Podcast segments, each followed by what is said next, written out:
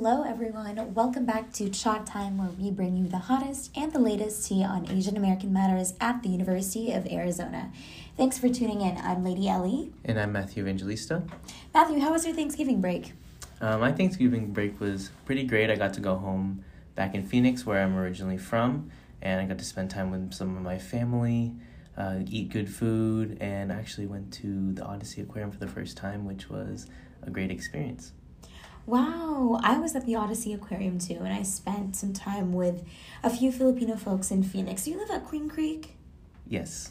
Oh, okay. Wow. Well, I guess that makes sense because we celebrated Thanksgiving together. I thought I saw you there. Yeah, I thought I saw you there. Wow. Okay, well, what's going on in today's segment? On today's segment, we have a special guest today, Diane Saez. Hi, Diane. Welcome to the call. All right, so hello, Diane. First of all, it's so weird calling you Diane because I've always called you Ate, which means older sister in Filipino for all of our podcast listeners who don't know.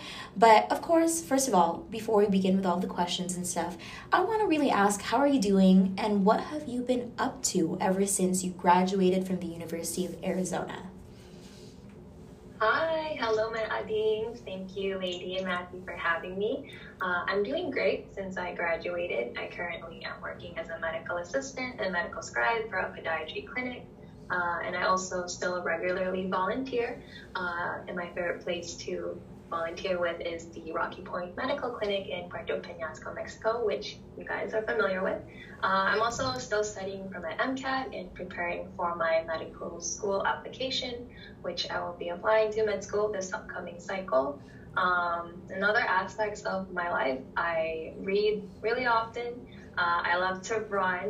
The weather is great for running right now. And I also love being with my dog, Jack Che, or hanging out and helping my little brother with homework.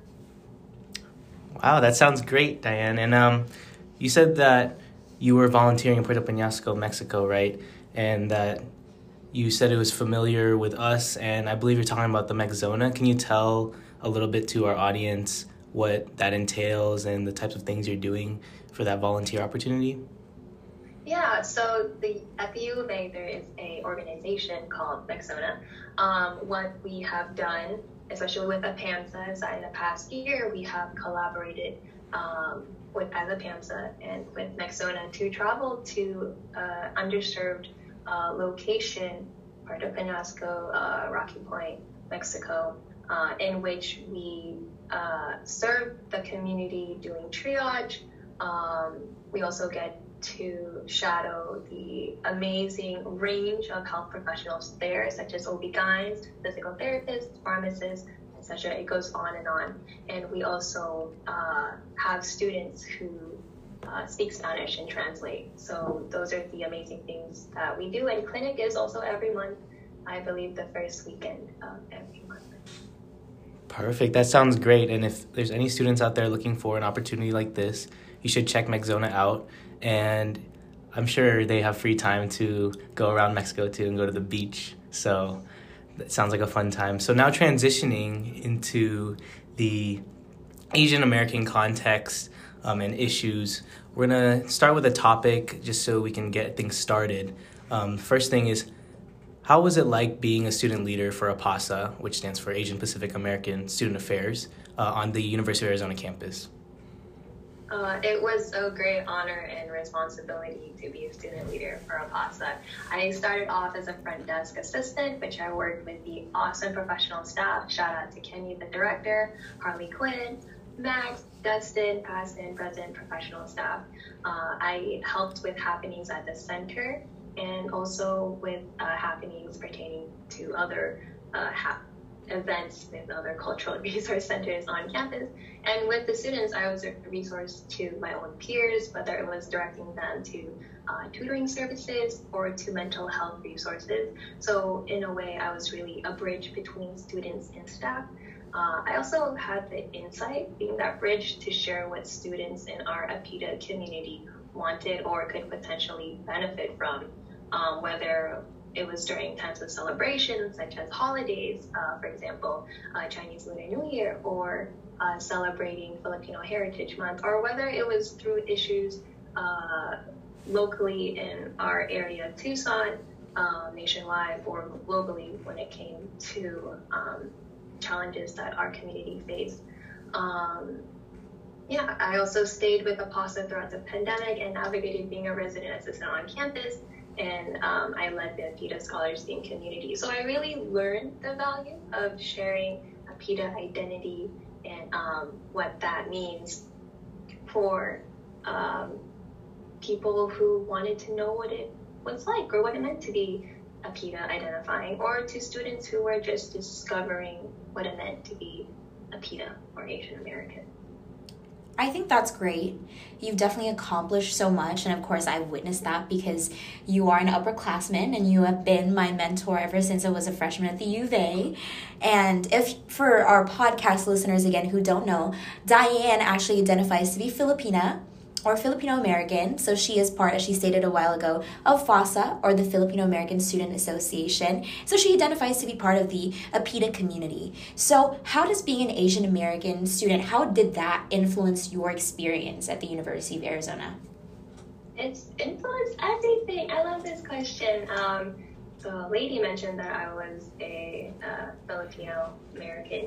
I was a first-generation immigrant born in the Philippines from Bicol. I moved to America with my family, and life was different. I didn't even think I assumed, quote-unquote, an Asian-American identity until high school. I know, weird, but it was because my parents instilled in me and my siblings to always be confident of our culture and traditions, and they really made us realize to embrace our heritage and take our culture with us everywhere. And so do my siblings, Harry and Juben, who are also very involved with campus and also with APASA and the APIDA community. So at the U of A, I really hold on tight to those things and what it means to be who I am as an Asian American. And it's really helped me to pursue a career in medicine and what niche I want to pursue in medicine. Whether that's identifying what healthcare looks like in a community, or identifying disparities to move forward to equity and accessibility in our APIDA community.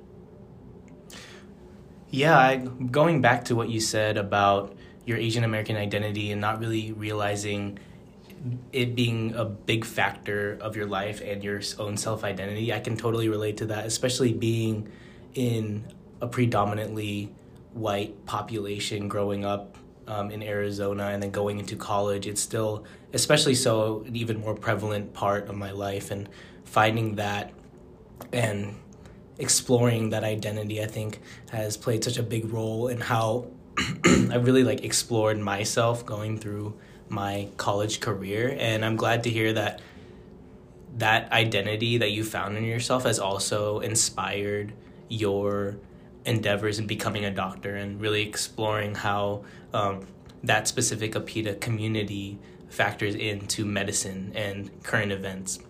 So, going on to the next topic, we talked about your role in many different organizations on campus, and especially so under APASA. How have those different organizations played a vital role in your college career and experience? First comes to mind perspective and understanding. I'm not sure if students are familiar. Some students aren't really sociable or involved, I think is a better word, in organizations on campus, and that is fine. In APASA, there are social clubs and there are professional clubs, and they've all played a humongous role in my college career.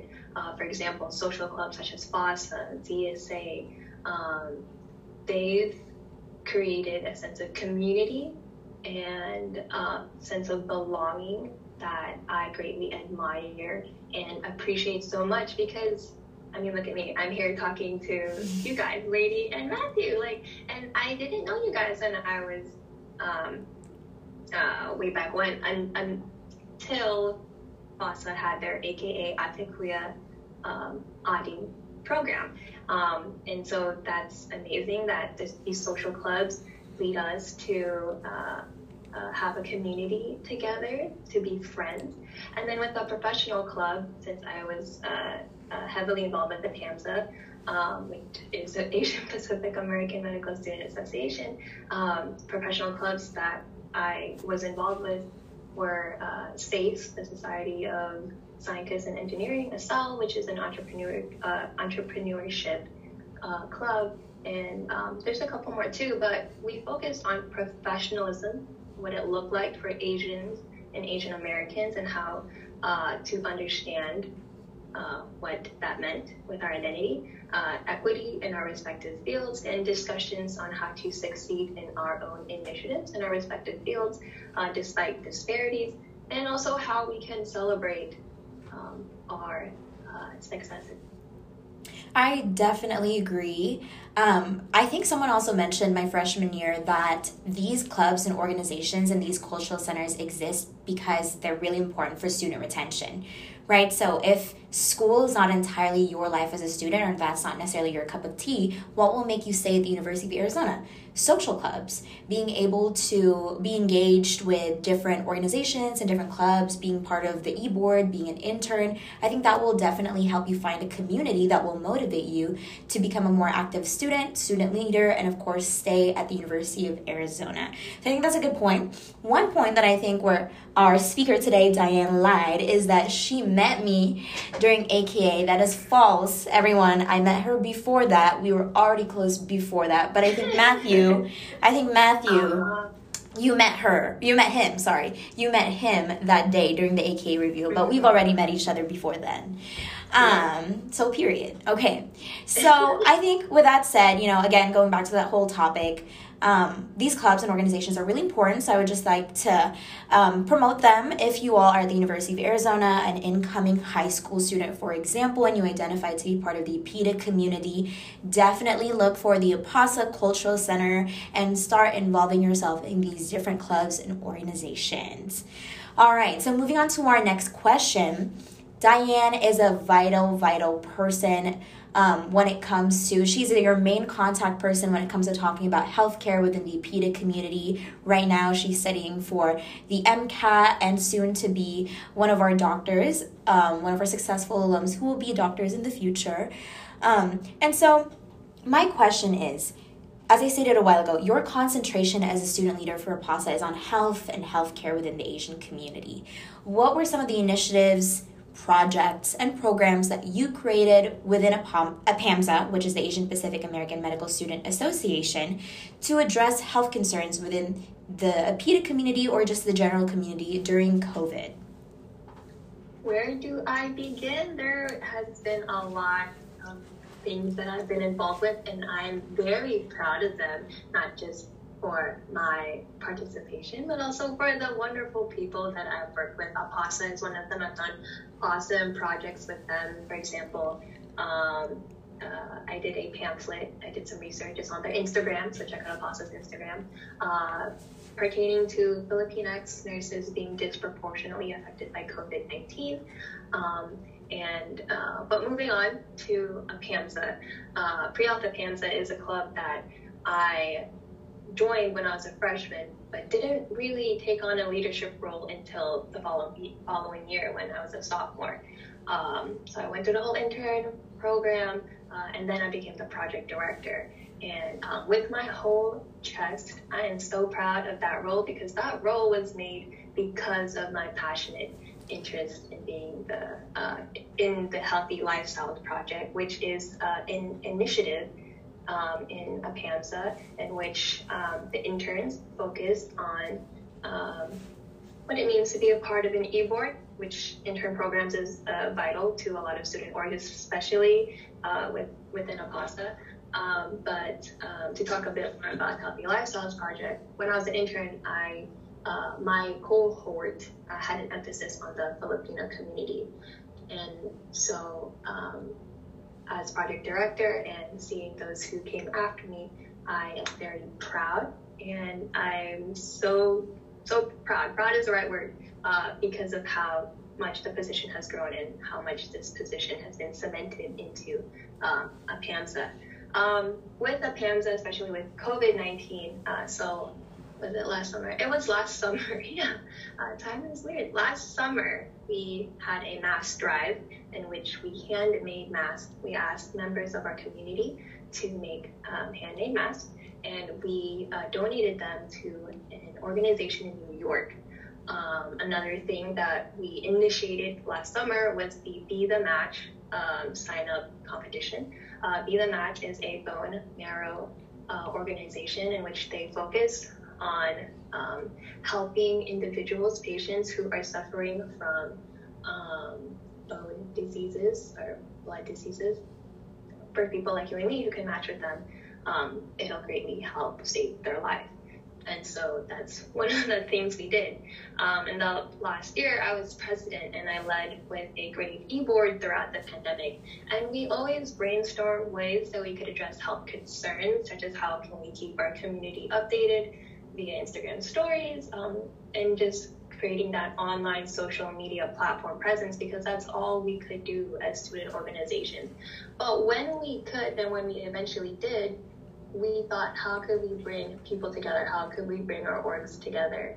And so when we could have gatherings, safely of course, we collab with other student organizations within FASA and also outside of APASA, such as the Red Cross organization, which Lady was president of, right? Yeah. And so we had a paint night, and our theme was unity and diversity. We had an amazing program which we all collaborated on together, and that was amazing. There's also so many other projects and initiatives that we've done that I could keep talking about it, but those are the big ones that have always stood out with me, especially in regards to COVID-19, is bringing our community together and unifying, standing in solidarity together despite a really big challenge.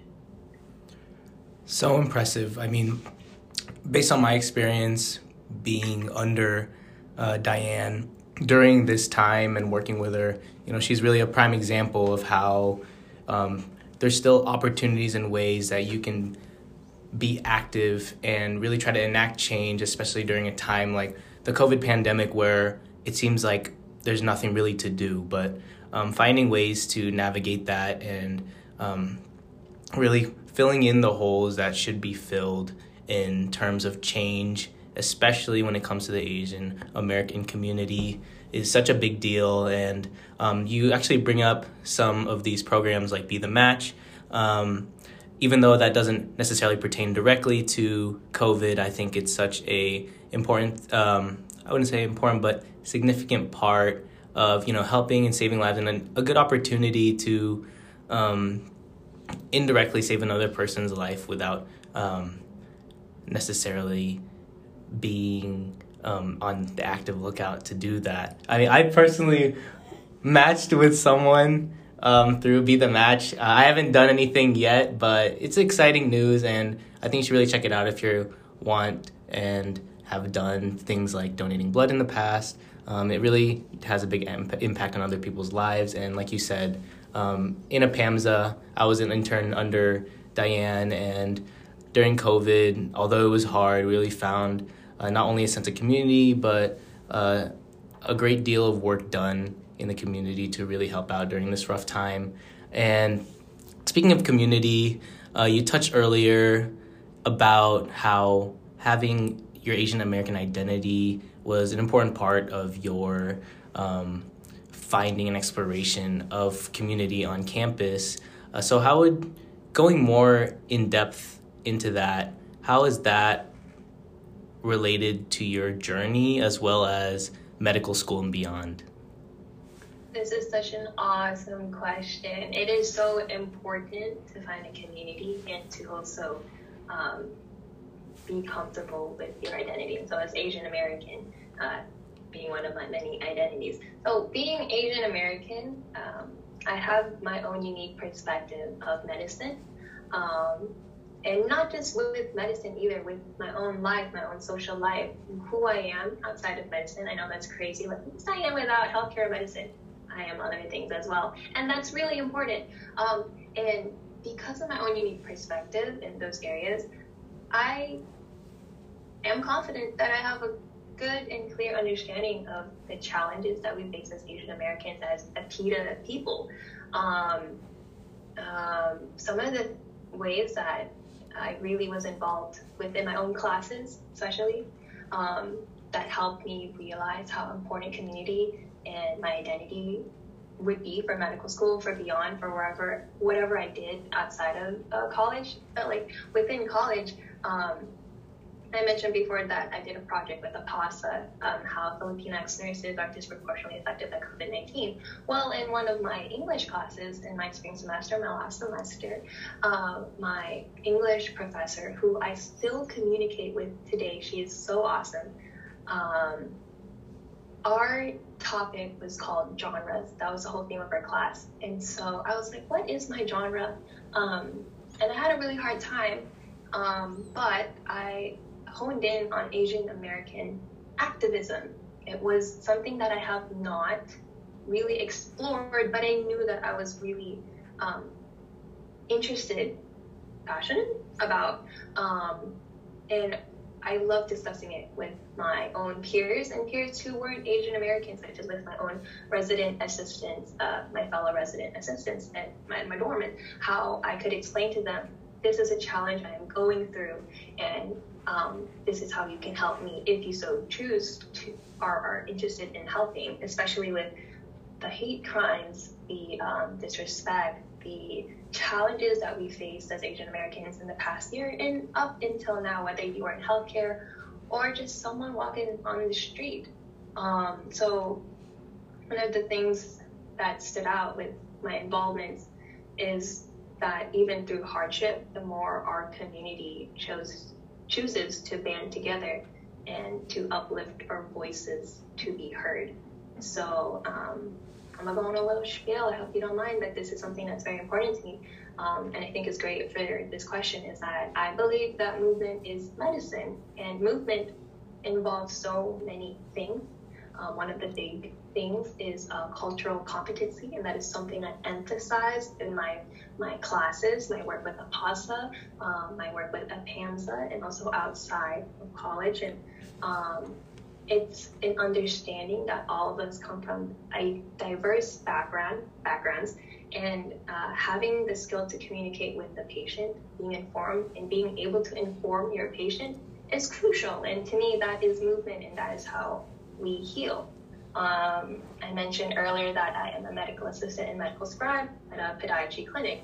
So I look at feet all day, I love feet. But at my clinic and the places I volunteer, I just always see patients that want to be heard and respected. One thing that healthcare professionals forget is how to be the patient.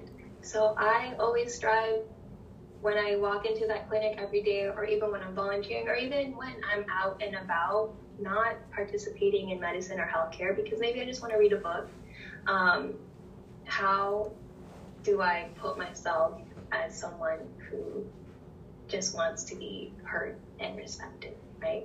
So finding a community and realizing the Asian American identity in medical school and beyond, to me, is also how can we achieve equity and accessibility for us, Asian Americans, in healthcare, in medicine, in our day-to-day lives, and our other the other gamuts of our lives, and how we can seek and help each other.